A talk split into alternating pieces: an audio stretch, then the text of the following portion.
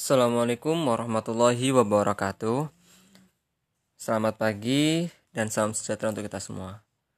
Bertemu lagi bersama saya Ahmad Muzakir di Zakir Podcast. Baik, pada kesempatan kali ini saya akan membawakan mengenai produk yang sedang high di bulan-bulan ini gitu ya dikaitkan dengan uh, salah satu model bisnis dari 10 model bisnis hyper disruption. Nah, pada kesempatan kali ini produk yang akan saya bawakan itu mengenai dalgona coffee. Siapa sih yang gak kenal dalgona coffee gitu kan? Minuman populer yang berasal dari Korea Selatan gitu dengan perpaduan antara kopi instan, gula, dan air panas tentunya. Membuat Dalgona Coffee memiliki karakter tersendiri, memiliki ciri khas tersendiri, di mana sangat digemari oleh masyarakat, terutama di Indonesia. Dalgona Coffee sendiri bisa dibilang sebuah inovasi terbaru gitu yang semula kopi instan hanya dibuat sebegitu-begitu saja, diseduh saja. Namun dengan adanya dalgona coffee ini, kopi instan menjadi uh, harga jualnya menjadi lebih tinggi. Gitu. Oke. Dalgona Coffee sendiri awal mulanya hadir dalam acara reality show kemudian uh, dengan kondisi yang saat ini ya kondisi pandemi banyak masyarakat yang membuat dalgona coffee karena untuk mengisi waktu luangnya. Secara kita ketahui bersama bahwasanya COVID-19 ini membuat banyak orang kehilangan pekerjaan gitu salah satunya. Sehingga banyak yang luang waktunya dan dimanfaatkan untuk membuat dalgona coffee salah satunya.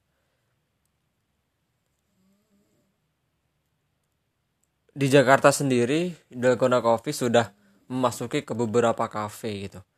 Salah satunya ada Sogu, Cheese Tea, Tanjung Duren, Dessert by Dare, kemudian ada kebun jeruk, Jam Start, Pondok Indah, dan masih banyak lagi lainnya. Di mana Dalgona Coffee sendiri sudah sangat terkenal gitu di Jakarta. Kemudian coffee, uh, Dalgona Coffee itu sendiri saat ini sedang naik-naiknya karena banyak uh, masyarakat yang membuat Dalgona Coffee sendiri mereka melihat dari beberapa dari konten-konten yang ada di Twitter, Instagram, TikTok, sehingga uh, dalgona dengan pembuatan dalgona coffee itu sendiri dapat menjadikan sebuah konten bagi mereka gitu, bagi kaum milenial khususnya. Dengan mereka membuat konten seperti proses pembuatan dalgona coffee itu sendiri, dinilai mereka uh, menjadi milenial gitu. Anak uh, anak-anak milenial anak kekinian gitu. Dengan adanya dalgona coffee itu sendiri. Kalau kita lihat dari 10 model bisnis hyper disruption gitu. Dalgona coffee itu sendiri masuk ke kategori subscription model gitu Kenapa saya mengatakan bahwasanya Dalgona Coffee itu sendiri masuk ke subscription model? Ya karena itu tadi. Yang pertama, Dalgona Coffee hype naik gitu. Namanya naik itu karena media-media sosial. Di mana media sosial yang bersifat gratis atau prabayar dan kaum milenial yang saat ini banyak menggunakan media sosial itu sebagai seorang subscriber seorang pengikut gitu. Sehingga siapa pun orang yang membuat dalgona coffee itu sendiri namanya dapat ikut naik gitu. Sehingga banyak masyarakat milenial kaum milenial yang rame-rame membuat produk dalgona coffee untuk konten mereka gitu. Seperti yang kita ketahui bahwasanya dulu model uh, subscription model itu uh, kita, kita hanya dulu melihat dari televisi kemudian koran surat kabar dan lain-lain yang sifatnya berbayar. Namun sekarang subscriber model itu lebih maju lagi gitu.